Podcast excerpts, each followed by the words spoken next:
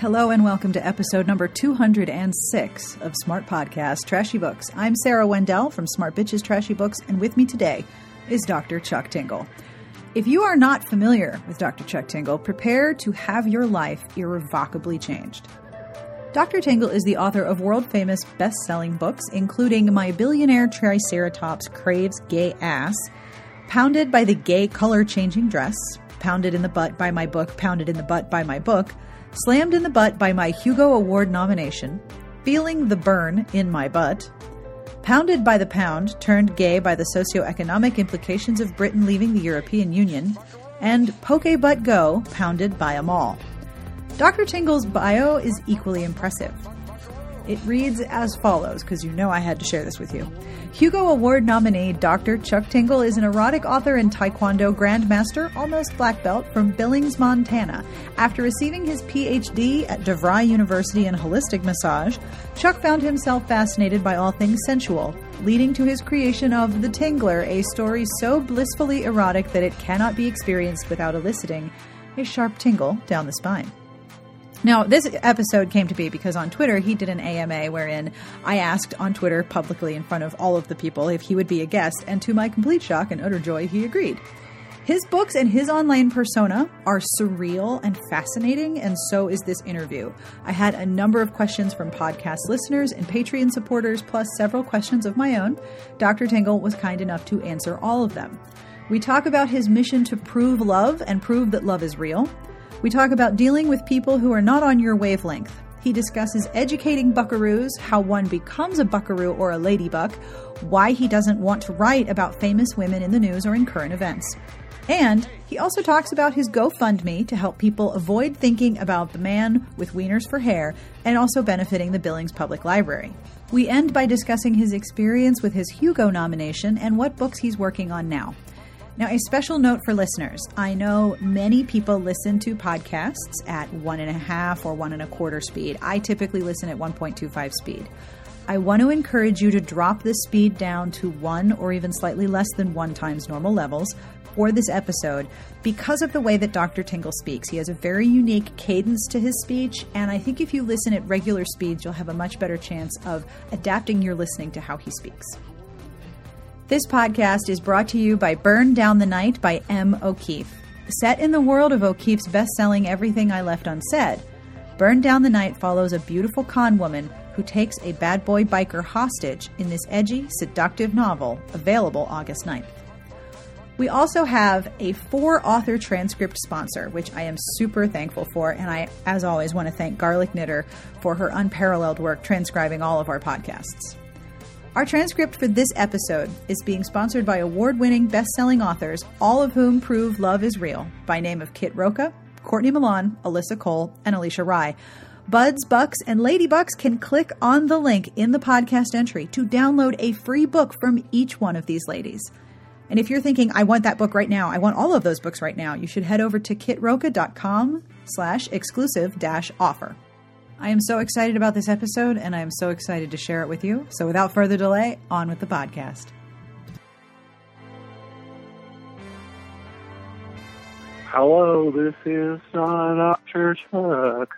It is so nice to talk to you, sir. How are you today? How, hello, is this a lady uh, buck, buckaroo named Sarah? That would be me. Yes, this is Sarah. How are you? Oh, I'm very, very good. Thank you. Thank you for having me on your big, big time show. I don't know how big time it is, but I am so, so excited that you said yes. So thank you for taking the time to talk to me.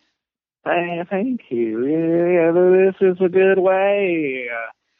This is definitely a good way. I do have two things I need to tell you. One, I'm required by law to tell you that I'm recording. So I'm recording this. This is good. Yeah, yeah.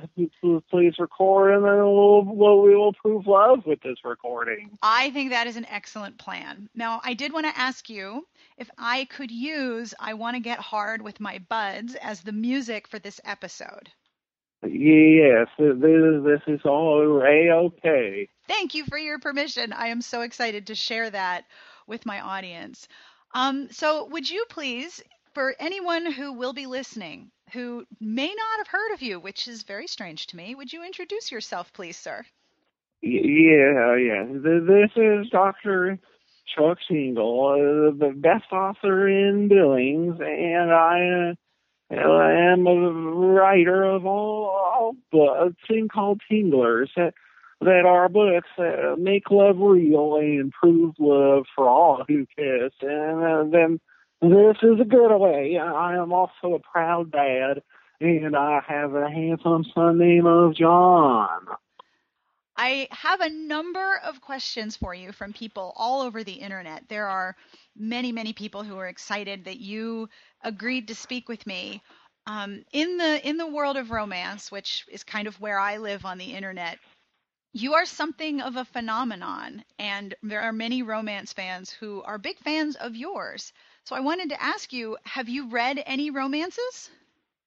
Well, when I when I was younger, I didn't read many books. I was not allowed, and and so I wrote stories on my own that were were mostly stories of um, the mom the animals that don't exist anymore, like like um dinosaurs or unicorns or things that maybe a long time ago were were alive or roaming the earth, and, and then uh, that was my favorite story. And eventually, I found out that when I write, when I write with love, and then and then they started to kiss, and that is the way. That's the way the story went. That's just the way the cookie crumbled.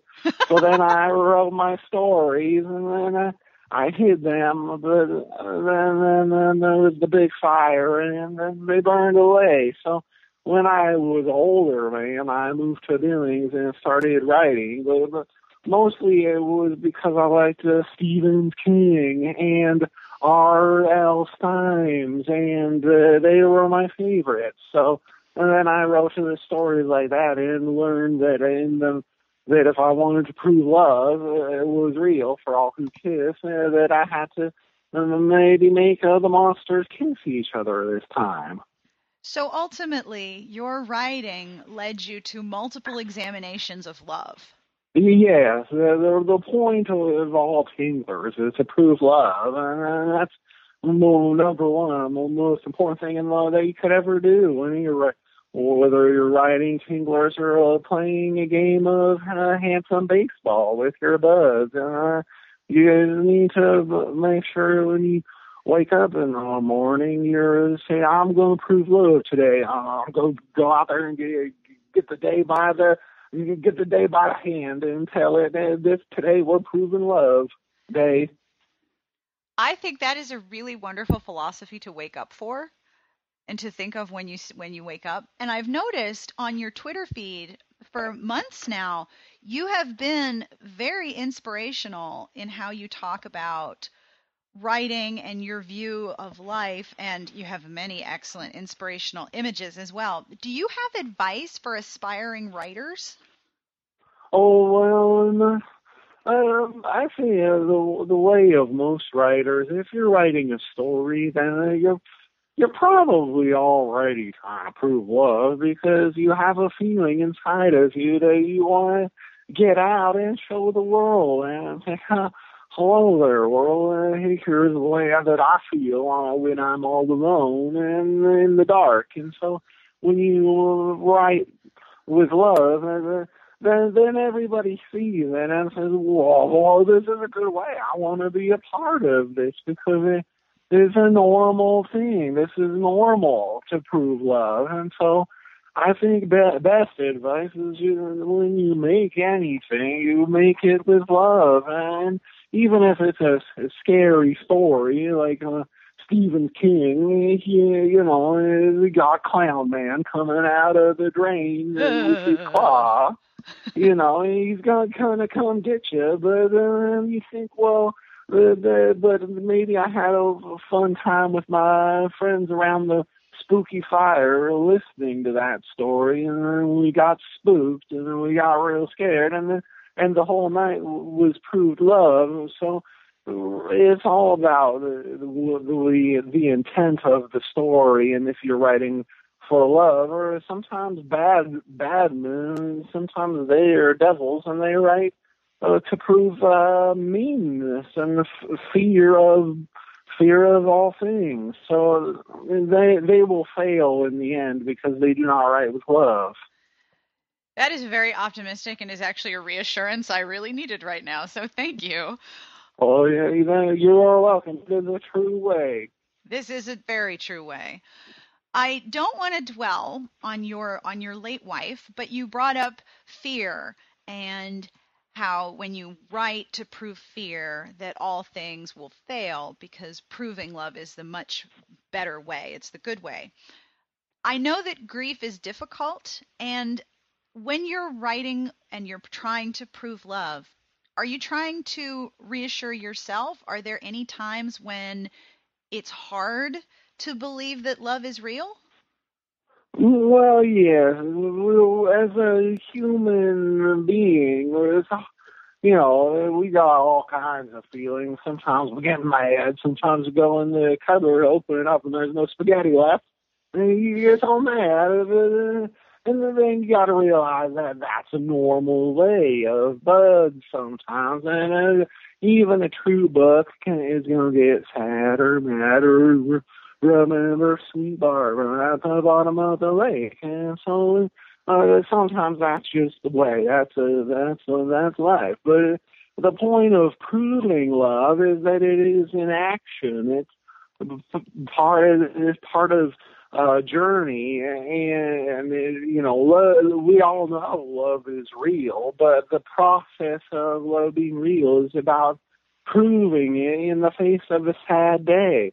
So when you have a sad day, you you can think, oh, oh, well, there's sad days ahead. I guess I'm just gonna not do anything, sit around and maybe stare at the wall. But but instead, you think, oh well, there's sad days ahead. Maybe, maybe if I go for a walk with some name of John, we can uh, prove prove that there's a sun in the sky and uh, the wind in the leaves and all other things that are you know, so it kind of seems simple at the time, but really they prove love every day, and and uh, it's uh, proving love is a is the process of getting over that and understanding that oh, when you have maybe maybe a little more perspective on it, that sometimes all of it is real. Perspective is a is a really important part of your writing too. Yeah, yeah. So the, the realization of realities is maybe uh, important because uh, from some perspective you might not realize you're you're in the Tingleverse yet. So learning different perspectives is very important for Tinglers. Do you know about how many readers you have? I um I don't mean to pry and ask um ask uh, offensive questions, but I'm I'm curious if you have a sense of how big the world of Tinglers is. Well, some uh, some email John tells me that a lot of people read, and uh, I I like to get on my on my uh, internet and oh, on my twi- Twitter and uh, Facebooks, and uh, then when I post things, I see I see all kinds of shares. So that makes me think, oh, well, I guess a lot of people are reading this. I guess that's that's pretty neat. And then, and then son John says, oh, Chuck, you got a big check today.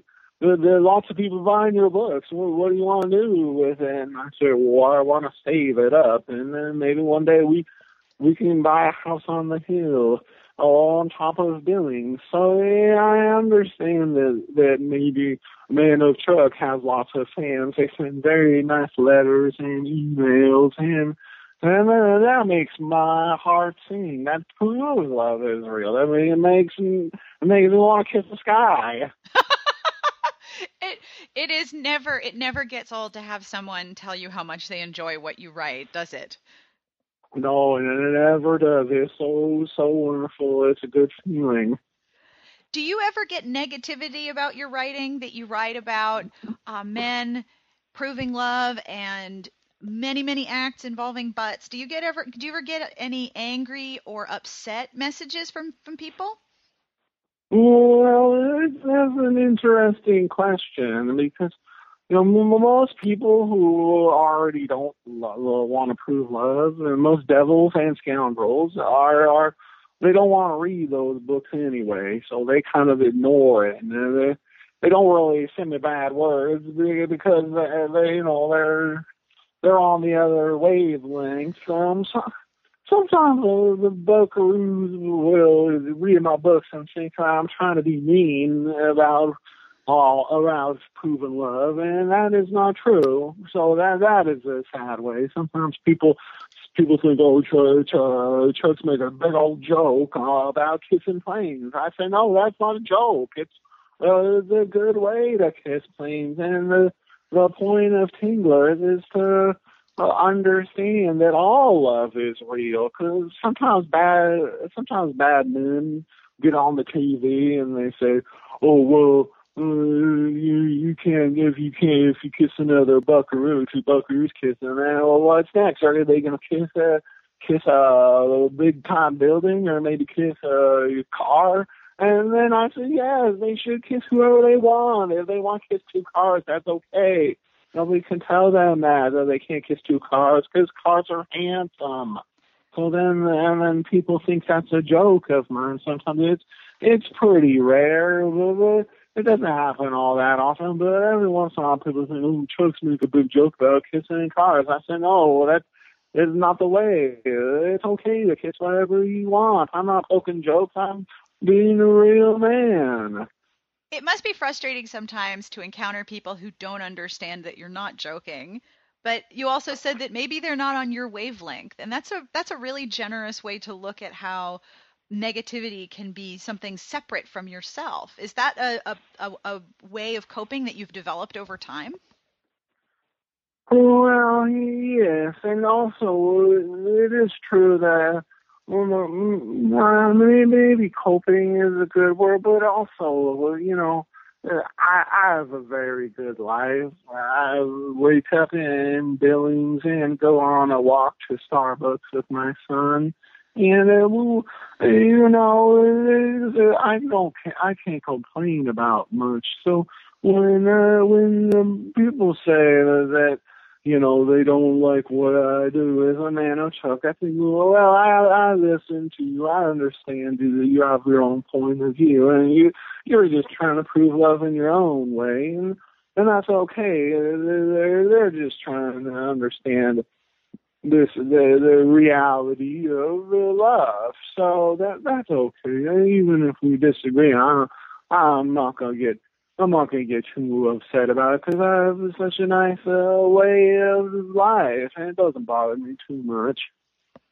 One of the things that I really enjoy about your stories is that consent is a very big deal. It's very prominent in your stories. Is that a conscious decision that you make, or is that just part of your philosophy of proving love? Well, that's important because I understand that there are issues of that, and we're in the world right now, and and always, and uh, there, there there are all kinds of. Uh, you know, some people have uh, things that that make them want to kiss, and sometimes they play they play games about oh, he said uh, we, we shouldn't kiss, but we should, and uh, people read that and they they like it. But, but for me, that is one thing that I I don't personally want to to do. There was a there was a book named name of Fifty Shades of of Touching, and uh, in this book they they kind of uh, I heard some ways that maybe they didn't. Uh, play the games in the right way. And I thought, well, I don't want to write like that. I want to write to prove love, uh, say a safe love, the, the way that people can enjoy love and maybe uh, when they respect each other, and then everyone's on even the playing field. Everybody goes home happy. And so it, it's okay maybe if people want to read those kinds of books, but I don't I don't really want that to to be the way of a tingler. And then also, when you have a tingler and you're talking about um, getting pounded. Uh, uh, sometimes people think that that can be an aggressive way of a buckaroo. So it's very important to me that as long as you're talking about pounding, maybe when, when you read the words, you think, oh, th- this is a preferred pound. This is not a this is not a pound that, that people are questioning. They all are on the same page. I think that's a really good example because you do use some um, not aggressive but forceful or energetic terms like pounded or slammed. And so consent is important there to make sure people understand like you said that everyone's on board and they all agree. Yeah yeah. So this is very important because you know, love is is sometimes simple to say oh i'm going to prove love and that's the easiest way to say it but you know, you got to understand some some bucks coming up in the Buckaroo game and don't understand that uh, that uh, you, you gotta have rules to the way that you prove love and realize sometimes, and a lot of that is just, just talking about it. So saying to people, hey, well, um, do you want to kiss? And they say, yes, I do want to kiss. So I am a queen and you're a man, and we, we should kiss. So when you do that, then you can prove all kinds of love, but it doesn't prove love if you don't ask in a nice way. I agree. I agree. I do want to ask you about buckaroos and ladybucks, which yeah. is a wonderful way to describe people. What are the qualifications for being a buckaroo, in addition to communication and consent? Well, this is a good question because I well, first things first, the, um, the Buckaroo lifestyle is uh, just uh, oh, the way of all who prove love. And when I would write about that, uh, people would think that I only meant uh, boy bucks. And so well, I said lady uh, just to make everybody understand, but also when when you say buckaroo, that, that can be all kinds of uh, bucks. That can be boy buck or lady buck, and and that can even be a buckaroo that's neither. Maybe a handsome tree or even a dinosaur, or whatever you want to be. You can, we can all be buckaroos. So well, ladybuck is just maybe a more specific kind of buckaroo, but we're all we can all be bucks. It's not discriminated against. And uh, the answer to your other question, your main question, is that the key point of being a buckaroo is just proving love and, and going about your day, waking up every day thinking, I'm going to get out there and I'm going to make the love real. I'm going to make a love real for all who kiss. And that's what you say who's for the morning sky. So the goal to being a buckaroo, which is a concept with no gender or even uh, a single species, is to go out and prove love every day. Yeah, that is correct. Thank, thank you. Some, sometimes when I talk, I get excited and I and I say a lot of what was coming to my head, but that's that's a very clear way of saying it. I'm sorry that I ramble sometimes. Uh, son Johnson sometimes says, "Oh, Chuck, you, you're you're rambling again," and I feel oh, I know. I'm sorry. Sometimes I just talk a lot. Do not apologize. For one thing, your rambling is very interesting. And for another, this is a podcast for the internet, and we have not run out of room online, so you can ramble as much as you like. Oh, that is, this, this is a good way. I okay. think so too. Thank you. So, one question I noticed you online um, a day or two ago talking about how You've written books about different political candidates, but you're not planning to write one about Hillary Clinton. Did I read that correctly?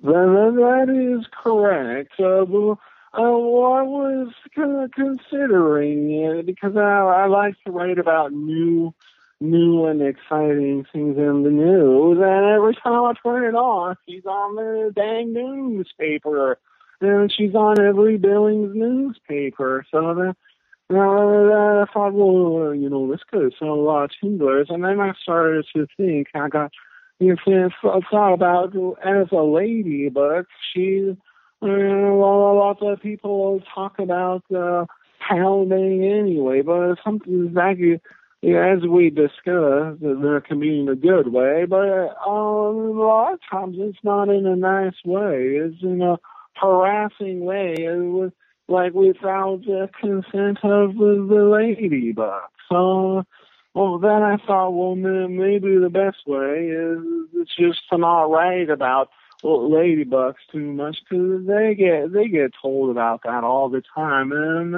and sometimes it's not in a nice way. So even if a tingler is done to prove love, I would just rather not. Rather not add to that big old pile of uh, pound talk that they get every day. Because even if I have a positive pound, then there's lots of mean pounds coming their way, and I don't really, didn't really want to be part of that too much. That's a very, very unique perspective because I have not met too many people who have decided not to talk about Hillary Clinton. Most people have a lot of things to say, and as you mentioned, they're not always very um, positive or consensual. So thank you for that. Well, that, that's okay. I think it just applies to most most lady bucks in general. It's not so much uh, Hillary's Clinton, but mostly just uh, there, there are lots of the famous uh, ladies in the news, and uh, mm-hmm. when I see the way that they write stories about them, I think, well, uh, maybe maybe they got enough on their plate because as a big lady in the news, you got you got other stuff to worry about, not besides a old man named Chuck writing a Tingler about pounding. I think you are very right about that. Um, I have a number of questions from different listeners of the podcast. And Ellen wanted me to ask you how do you decide if a current event is important enough to get your attention for a book? Well, there, you know, you see it and you think, well, I wonder, wonder if this is going to really uh, touch a lot of uh, hearts and butts and butts hearts. So then I see it on the news and I think, well, is this a is this a one day touch for a very, very small amount of people, or is this something that's going to make make a wave in the culture of buds? So if it is going to make a bud wave, I think, well, maybe I should uh, give my perspective as a man named Chuck, and then and then when I write, then then people can say, "Oh, well, I thought this one way about it," and and uh, then there's another way, and then sometimes they just kind of comes off of there, like with your last question about uh, Hillary's Clinton. And I was saying, well, I'm not gonna write write a tingler about her, but you know, there's a there's gonna gonna be a first buck named Bill uh, horsing around in the White House maybe, and then I think well maybe I should write, write a tingler about that. That, that that's fair game. So uh, and I think well you know kind of evolves from there, and then and then when I'm thinking in my morning meditation, I, I think. Oh, okay. I I know what's going on in the news. I know the big of stories. So which one makes my heart sing? And then the one that makes my heart sing is the one that I think I can use to prove the most love, and then I will go and write it. I have to say, I think the idea of a tingler about a first buck named Bill in the White House, should that come to pass, would be truly amazing and definitely a bud wave.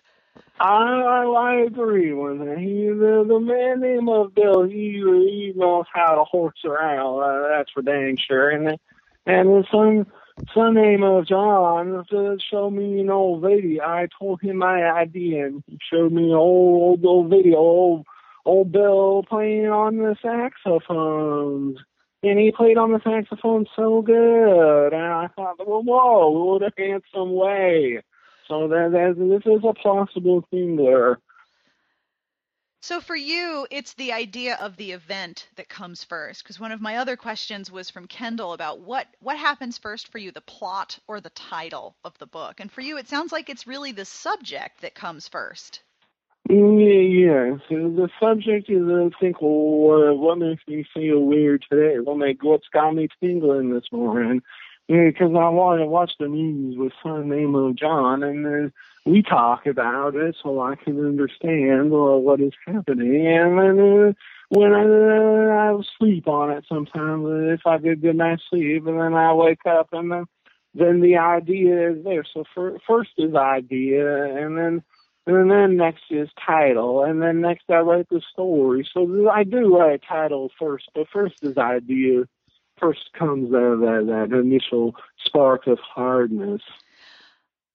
May I ask you what your writing is writing process is like? Do you have a ritual that you follow when you sit down to write? You've mentioned that you meditate and you watch the news and you take walks with uh, with your son. Are there other parts that help you um, figure out the right frame of mind to write a tingler? Well, yes. Uh, well, lots of things go into making love real with tinglers. Uh, well, after I get the idea the time to write, I make sure that uh, that I'm sitting in my room, uh, which is a nice room on on the on the top floor, and it looks out on the neighborhood. And I like to keep my window open so I can see who's if Ted Cobbler's in getting into any trouble over there, so I'll keep an eye on that. And as long as the neighborhood is in doing okay, uh, I can relax a bit, and then I'll start to write. And then when I write, I just kind of let the the words come out, and then it will come out pretty fast because I'm just thinking, well, which way is the sword going to go? It's going to twist and turn and go along and cruise on through. And then, then when I'm done, I say, hey, John, come on over. I'm to send you an email, and then we're to, and you can edit my story. And then, then I get to work on the the cover, and then I make the cover, and then saw then maybe the next day, the name of John sends my book back, and then and, and he makes it so that everybody else can read the words because I'm not good at spelling or uh, or making sentences uh, that that all people can read, and, and so the name of John helps me uh, make them evened out, you know, and so they can be read. So he's your editor in a lot of ways. Yeah, yeah. So name of John edits all all tinglers, and he is. He, without him, I could not make love real because of the, because it'd be too, too hard to read. Some some people have uh, trouble reading my words, and uh, that's okay. I I did not read a lot as a young buck, and uh, so and I, I was homeschooled. So I did not understand those certain things, and I can accept that as a buckaroo. So you were homeschooled. Yeah, yeah. And as a buckaroo with an enormous amount of self-love, you accept what you know and what you don't know, and turn your writing over to your son to make it make it better for people to read. Yes, and he he helps go through and take take sentences of things like ca- capitalization, or uh, maybe he says, "Oh well, Chuck, this is okay, but but this per this person is the, you don't need to mention Channing Tatum here. Uh, it kind of seems like a weird thing to do."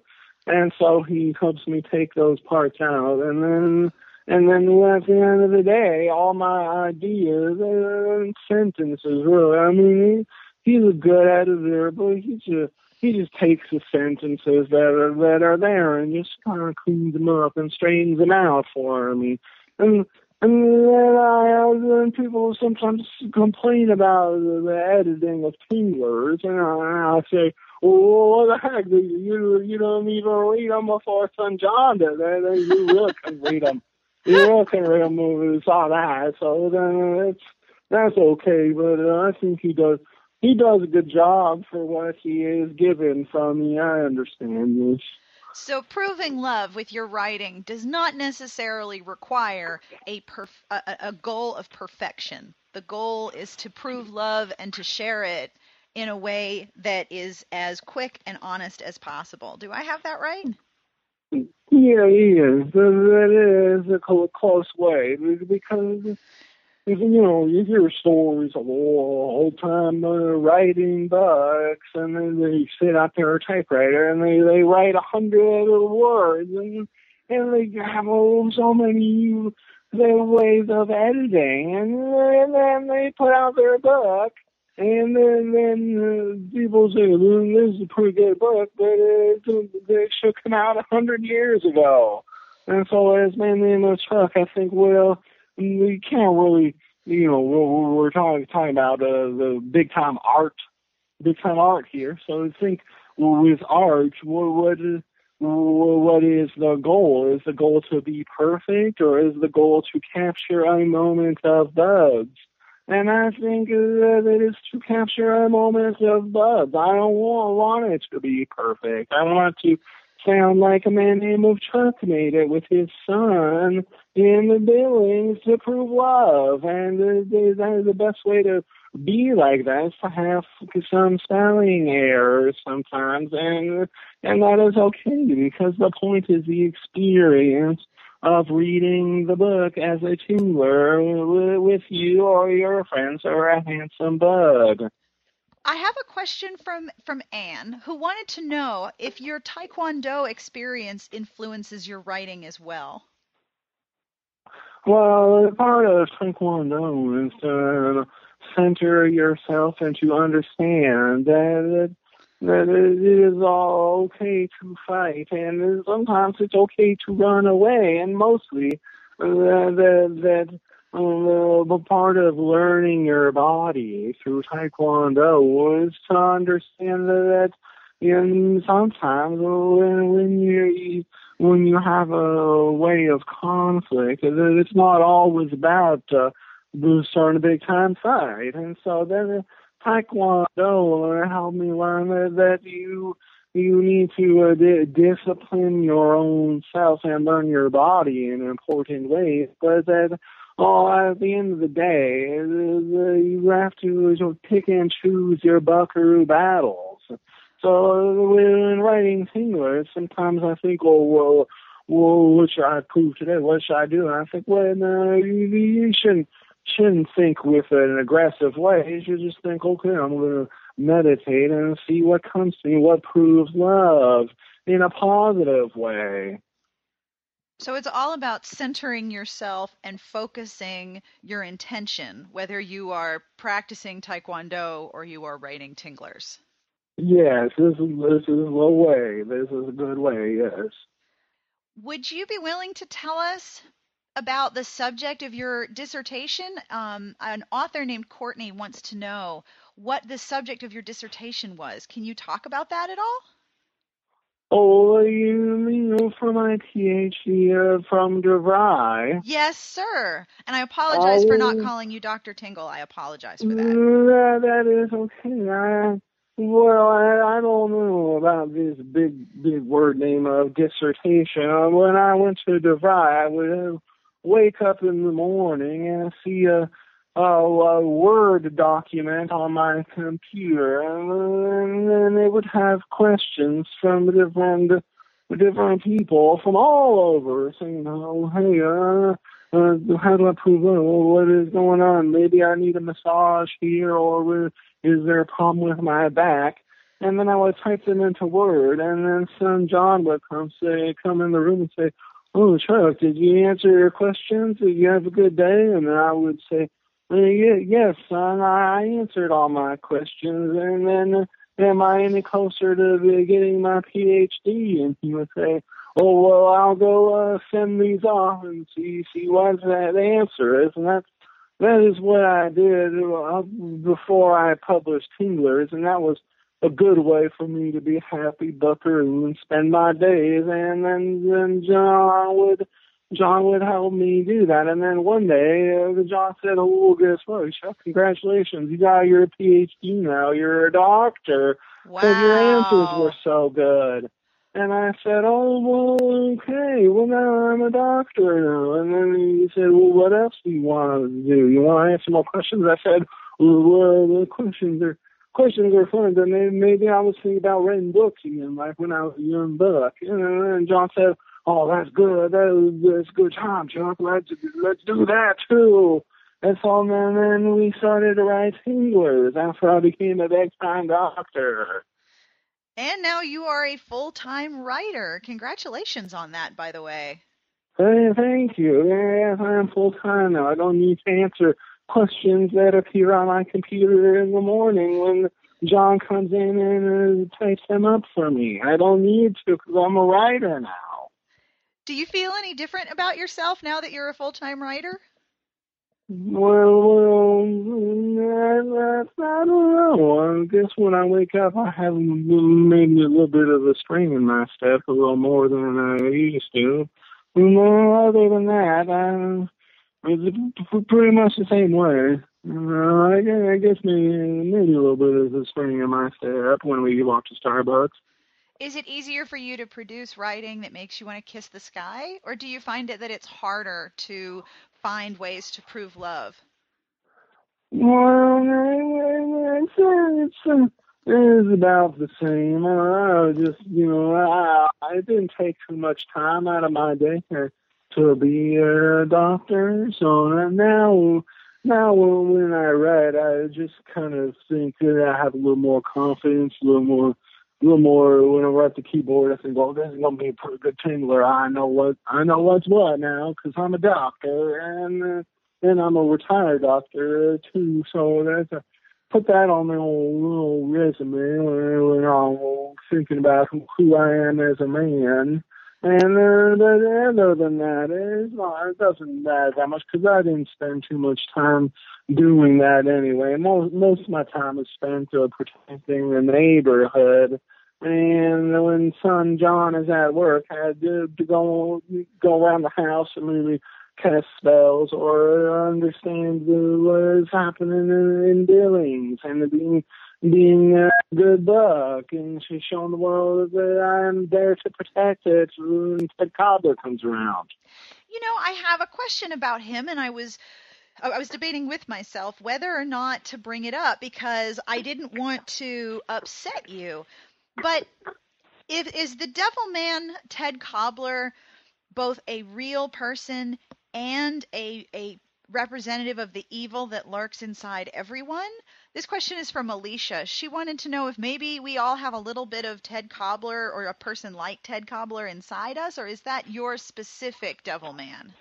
Oh no, I hope nobody has any any part of that scoundrel in them. The, the, Ted Cobbler is is a horrible man. He's a devil down the street, and he, he thinks he owns the place. He's not he was driving fast and we're driving around in this sports car going up and down the street like he owns it. And and then sometimes he he waves from his yard like he's not a devil. And I say you are a devil. I'm not gonna fall for your games. And he says hey Chuck want to come over for a barbecue. You and son John could come over I'm friends over. And I say get out of here Ted I don't want to come over. I'm gonna put I'm gonna put cursed sand in your mailbox and teach you not to be a devil. So and he's a bad man. So I don't I don't much care for old Ted. And but uh, as far as having a scoundrel inside of you, I think I think that the, a lot of buckaroos sometimes have I have a bad day or they think, oh, I'm sad, and, and I, how am I going to prove love to? I can't prove love because it's a bad days ahead. Mm-hmm. And then, and then what happens though is that they realize that, that, that love is real eventually, and then the sun shining and hitting their face, and they think, oh, well, that was just a sad day. And then, but people that have scoundrel in them are not in this way. They they wake up with clouds on them, and then then they are going around trying to hurt others. So I think that maybe well, maybe sometimes buckaroos wake up and have a sad way, but they do not have devils in them. The devil, a devil is another thing entirely that is just all kinds of bad. I I agree with you there. Um, to keep all of the difficult questions in one section, may I ask you about the man with wieners for hair? Oh, he is a bad way. This is bad. Well, the only reason to talk about the, the man who comes when you think of him with no eyes and wieners for hair is to tell all the listeners, oh, please do not think of this man. So now, now we can say well, we we can talk about him, but as long as the the, the listeners promise not to imagine him or think of him in any way, because he will be in the garden looking looking at the window, and then I then I don't think of him. He's not there. So it's better not to talk or think about him then. Well, if you talk about him, you can just talk about maybe that other people shouldn't think of him. And I don't know if this is a good strategy, but uh, it's the only way to spread to spread uh, the message. I, I well, maybe a good thing is to, to say on podcast. I have a charity I have started, uh, the GoFundMe page the, the, to stop this man. So if you are listening, go there and uh, donate because I will send all money to Billings Public Library uh, so that they can buy books and then maybe people can read these books and not think of this man. Because if they don't have books to read, their mind will wander and they will think of him. So uh, there's a GoFundMe page on my on my Twitter, and then they can go there and they can maybe donate five dollars to the Billings Public Library for more books, so they will not think of this man. I think that's a very positive thing to do with someone who you don't wish to think about and don't wish to be in your garden. And I saw that the, Billing, the Billings Public Library sent you a letter to acknowledge the donations of your of yourself and your fans. You've made an, a, a very sizable difference for the Billings Public Library. Way to go! Yeah, I, when I first thought of idea to give them some money, uh, I thought, well, maybe maybe uh, well nothing can come with that. It makes me feel good as Booker uh, to help out around the town of Billings, but uh, but then I when when I when I got the the Chinese it in a good way, I thought, well, this is good. This makes love real, and then they and then they put the money into uh, making a bus. That drives around with books for young bucks out in the, the middle of the forest, so that now even the young bucks can read, and this is important because I did not I did not read as a as a young buck, and and, and, and now I can't spell, and then maybe if other buckaroos can read, they can and they're older like me. I do want to ask you about someone who um, I don't like to think about either because uh, he has said some very unkind things about me personally. But you went through an incredible experience with the sad and rabid puppies when you were nominated for a Hugo this year. And oh you, no, they are they are devils.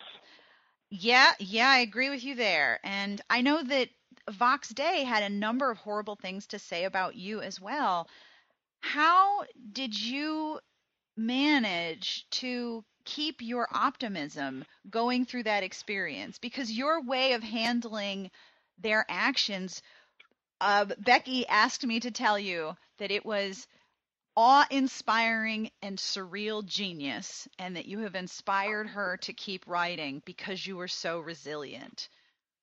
Oh, that that is that is very kind. That, that is good to hear. That, that uh, see, this is this is uh, the important lesson is when scoundrels strike, which is bound to happen from time to time. Devils will but devils will join forces and strike out against bucks. Mm-hmm. And uh, but when you when you see the way that they act and you answer with love, then it only amplifies your love. I I've been trying to prove love for a very, very long time, and and what it takes is is, is to prove love in the face of devils to amplify that message. So you know, maybe to think of it like if you had a a chemistry set and you thought to yourself, oh well, maybe if I mix these these uh, components, I can make an even bigger, uh, even bigger volcano and then then you realize, well, maybe the part that makes the biggest volcano was when when devils strike and you prove love, because anybody can prove love when you're just walking down the street uh, with, with listening to the birds cast spells. And then, but it's harder to prove love when there's devils banging on your door. And the, the, when it's most important, because then when you prove it, uh, the whole world sees it and it creates a wave of good days ahead, and that is important. So, for you, with any collection of scoundrels striking out and being unkind and mean, for you, proving love is always the best answer. Well, most of the time, yes. Um, well, it's hard to say because the world has had some very scoundrel, scoundrel men who have done bad things.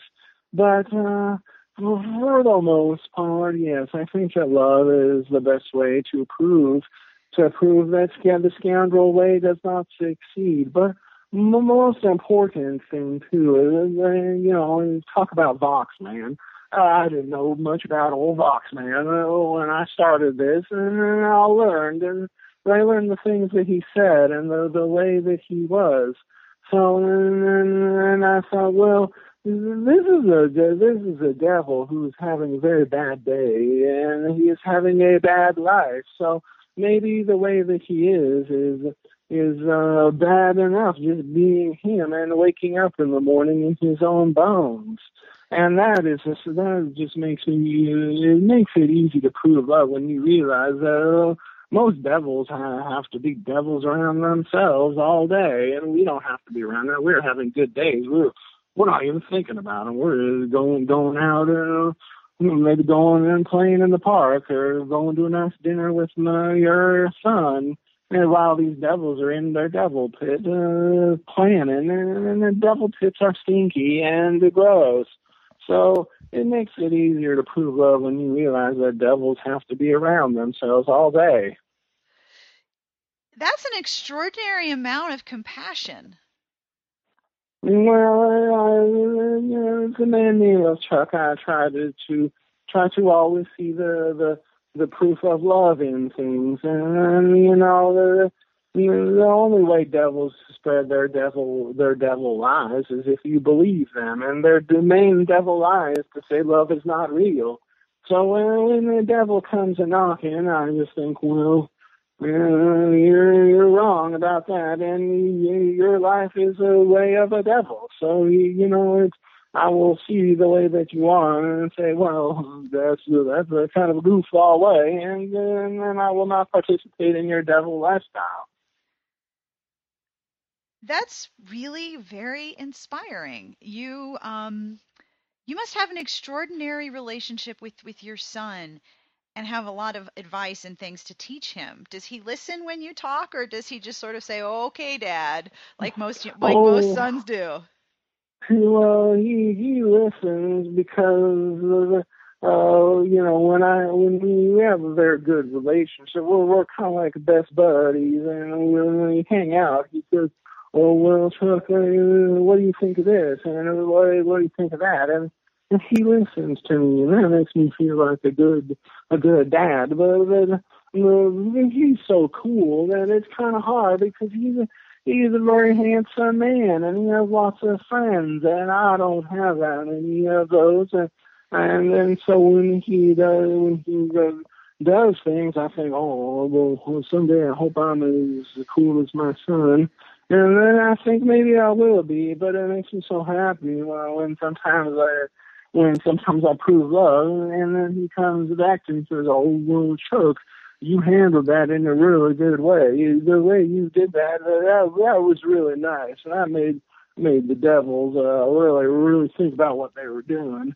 So then I thought, well, that's good encouragement. Thank you, son. And then when I and then I like to make him proud. So then that is that is a good way. That is definitely a good way. What do you think about online dating and meeting people on the internet? Because I know you just said you didn't have many many friends like like John does. Do you talk to people and become friends with people online? Do you see people finding true love through the internet? What do you think about that? Well, I, I think this is a good way. It is kind of like well, the way all technology works in the past. In the past, if you were wanting to kiss someone and someone said, well, I want to kiss a car, and you said, well, that doesn't make any sense. You can't date, date a dang car. They, they don't exist yet. And then, then they get, become invented, and everyone's kissing their own cars now, and it's a normal way.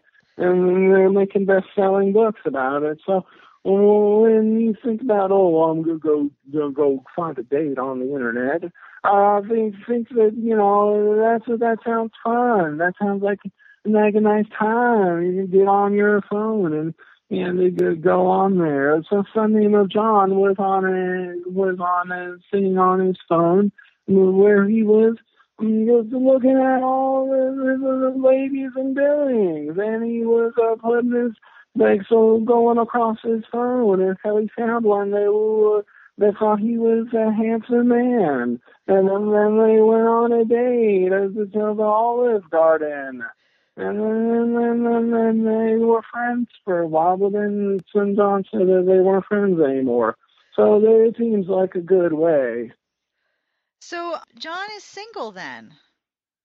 Mm, well, for a while, Oh, John, John is a single man. He he had a, a lady in his life named Fancy, who was a kind of a snake in the grass, and, and then she comes back and breaks his heart every once in a while, and I do not like this as his as his proud dad. I wish he would not do that, and they were going to get married once, and then, then she didn't show up for the wedding. Oh and no! Then, then it was a sad day. And then, and then she came back, and a couple weeks later and said, "Oh, I'm so sorry. Let's let's try it again." And John said, "Okay." And then she did it for the damn second time. So no. then when she came back, when she came back third time, I tried to put a snake in her purse, and then she didn't come back. So the way to deal with a snake in the grass is to is to give them a literal snake. I think that makes a lot of Mm-hmm. sense. That works. Uh, sometimes that is that is a good way. If you can go in the garden and find a snake, and you can put it in a purse, and then they will go away for good. I'm gonna have to remember that. Um, are there any books that you're reading or or things that you're looking at right now that you would like to tell people about? Um, well, not nothing. Uh, not that I am reading. Um, I watch. Uh, I watched a TV show on the then with son John. He shows me all the best TV shows, and uh, mm, but, but, but I am not reading at the moment because I I write too much, and that takes up all my dang time. I understand that problem very well. Can I ask what you're working on right now? Can you tell us about your next Tingler? Oh, yeah, well, the next book is probably not a Tingler, and well, it, it, it depends because I am working on a book, but it is not not a Tingler. So if a big time uh, big time event happens, then I might have to, you know, we'll put put this on the side and write a quick Tingler about, uh, you know, the maybe aliens coming down to Earth if that happens, or, or maybe like if uh, if there's a big time race car, or I I don't know what. Mhm. There's all kinds of things can happen in the world. but, But right now, I'm working on a book called uh, Chuck's Guide, Chuck Tingle's Guide to Sport. It is a sequel to my book The Name of Chuck Tingle's Guide to Romance and it is all about sports and the way of uh, hard uh, the horsing around and wrestling for points. Wow. When do you plan on having this book uh, published? And how many sports are you going to discuss? This sounds amazing and just in time for the Olympics. Well, I would like to have it done, by then, but it's my, though these are longer than Tinglers, they're they're much longer and much more comprehensive. So it, uh, hopefully it's done by then. I son name of John likes to watch uh, the football games Mhm. and and uh, I've watched them with him, and I understand most teams and who is the most handsome quarterback, and so I like to watch with son John, and then then I will learn this way. So hopefully done by football time, which he says is coming soon. And uh, but well, it'd be even better if it was done by Olympics. And we, uh, in book, I will, we will talk about all sports. I have just finished section on baseball, and now now I am talking about what makes basketball so hard and what makes all the men so tall and handsome. Those are very hard topics to to uh, discuss in a in a in a book length work. I mean, there's a lot to say about those. Is there a sport that best proves that love is real, or does all sport prove that love is real? Well, uh, I, I could not say yet. I'm still doing research for my book. Uh, it is hard to say. I think that that that uh, this is a personal pound preference, and that all who enjoy sport understand learning your body in front of all the watching of buckaroos, and then that's the most important is is uh, showing that that you understand your body in a handsome way and, uh, and on the TV, but also that that sportsmanship is real. So when, when you lose the big game, you can get mad about it sometimes, but then then afterwards, maybe go give a nice hug and a kiss to to the other team's player that you think is the cutest. That's that's a very powerful message of sportsmanship too. Uh, yes, that is. Um, hopefully, that is the most important point of the book. Well, Dr. Tingle, I am I am really very honored that you took all of this time to speak with me. Thank you so much for for answering all of my really nosy questions. Oh, that, that is okay. This, this has been wonderful, and you are a true buck, and you you prove love by, by making this. It makes me so happy to talk uh, to, such a nice lady, Buck, about about all the things that we can do when devils strike, and all the things we can do to, to prove love and make the world a, a better place with good days ahead. That's so nice, and uh, thank you, thank you for having me. Oh, it was honestly my pleasure, and I, I completely agree. One of the things that I love about the romance genre is that it is about empathy and hope, and like you said, it is about proving love that it is that it exists and that it's important and that it has value. And yes. I hadn't thought about it until I've been listening to you this past hour how much your work has in common with romance, which is probably why so many romance readers are fans of yours. Yes, I, I think so. I think that any any books who, that are written to think, oh, well, I I can open this up and for a brief, brief moment of time be be reminded that love is real. That is a very important service, and and as is the way of romance, you, you make uh, the bucks and ladybucks hard and make them understand love, and that is so important because uh, the, with the world there's all kinds of devils, and sometimes it's good to have a thing where the people can go and understand love is real. And that, ladies and gentlemen, is my interview with Chuck Tingle. I hope that that was as surreal and inspiring for you as it was for me. It was easily one of the most interesting and really inspiring episodes that I have recorded, and I hope you enjoyed it as much as I did. I want to thank Dr. Tingle for taking the time to talk to me and for giving me permission to use both of his pieces of music. I will have information about what these songs are in just a moment. But if you are on the treadmill, or walking around, or walking the dogs, or knitting, or dyeing yarn, or doing all of the things that you do when you listen to a podcast, and you're thinking, I want to buy all of these books, but I can't because my hands are covered with dye because I'm dyeing yarn, well, do not worry. If you go to smartbitchestrashybooks.com slash podcast, you will find the podcast entry for this particular episode, and I will have links to all of the books that I mentioned in the intro, many of Chuck's best-selling titles, and the books that he and I discussed during the episode. I also have some things to tell you about, including an opportunity to get four, one, two, three, four, four free books from authors that you will definitely want to read. So are you ready? Here we go. This podcast was brought to you by M. O'Keefe's Burn Down the Night set in the world of her best selling book, Everything I Left Unsaid. Burn Down the Night follows a beautiful con woman who takes a bad boy biker hostage in this edgy, seductive novel. On sale August 9th. The transcript for this episode is being sponsored by four authors. They are award winning, best selling individuals, all of whom prove love is real, by name of Kit Rocha, Courtney Milan, Alyssa Cole, and Alisha Rai buds, bucks, and ladybucks can click on the link in the podcast entry or go to kitrocha.com slash exclusive dash offer. That's K-I-T-R-O-C-H-A dot com slash exclusive dash offer to download a free book from each of these lady buckaroos. Trust me, you want to check this out. It's pretty great. I have some compliments to give out, and this is one of my favorite parts of the podcast, so let's do this. To Nita G, Aliens are currently studying your life as an example of earthly excellence. To Stephanie H., you represent all the good and best ways and are a most excellent and true buckaroo. To JR., you are the type of friend who is valued, admired, and essential to happiness. Elizabeth S., if someone says, That's amazing, how did she do that? There is a 97% chance they're talking about you. Tina B., you are the human personification of a double scoop of ice cream with sprinkles on top and really good chocolate hidden inside the cone, which never leaks.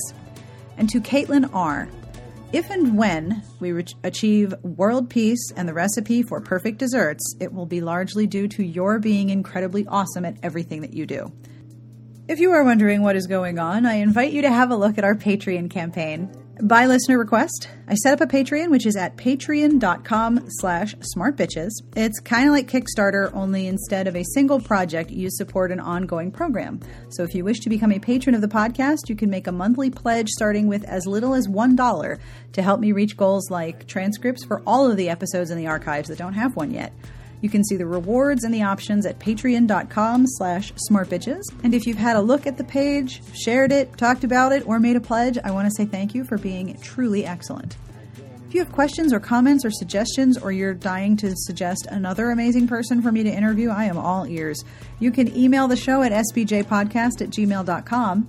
And I have more voicemail from you guys telling me about the romance that turned you into a romance fan. And if you would like to add your book to our collection of truly powerful, powerful pieces of literature, you can call and leave a message at 1 201 371 3272.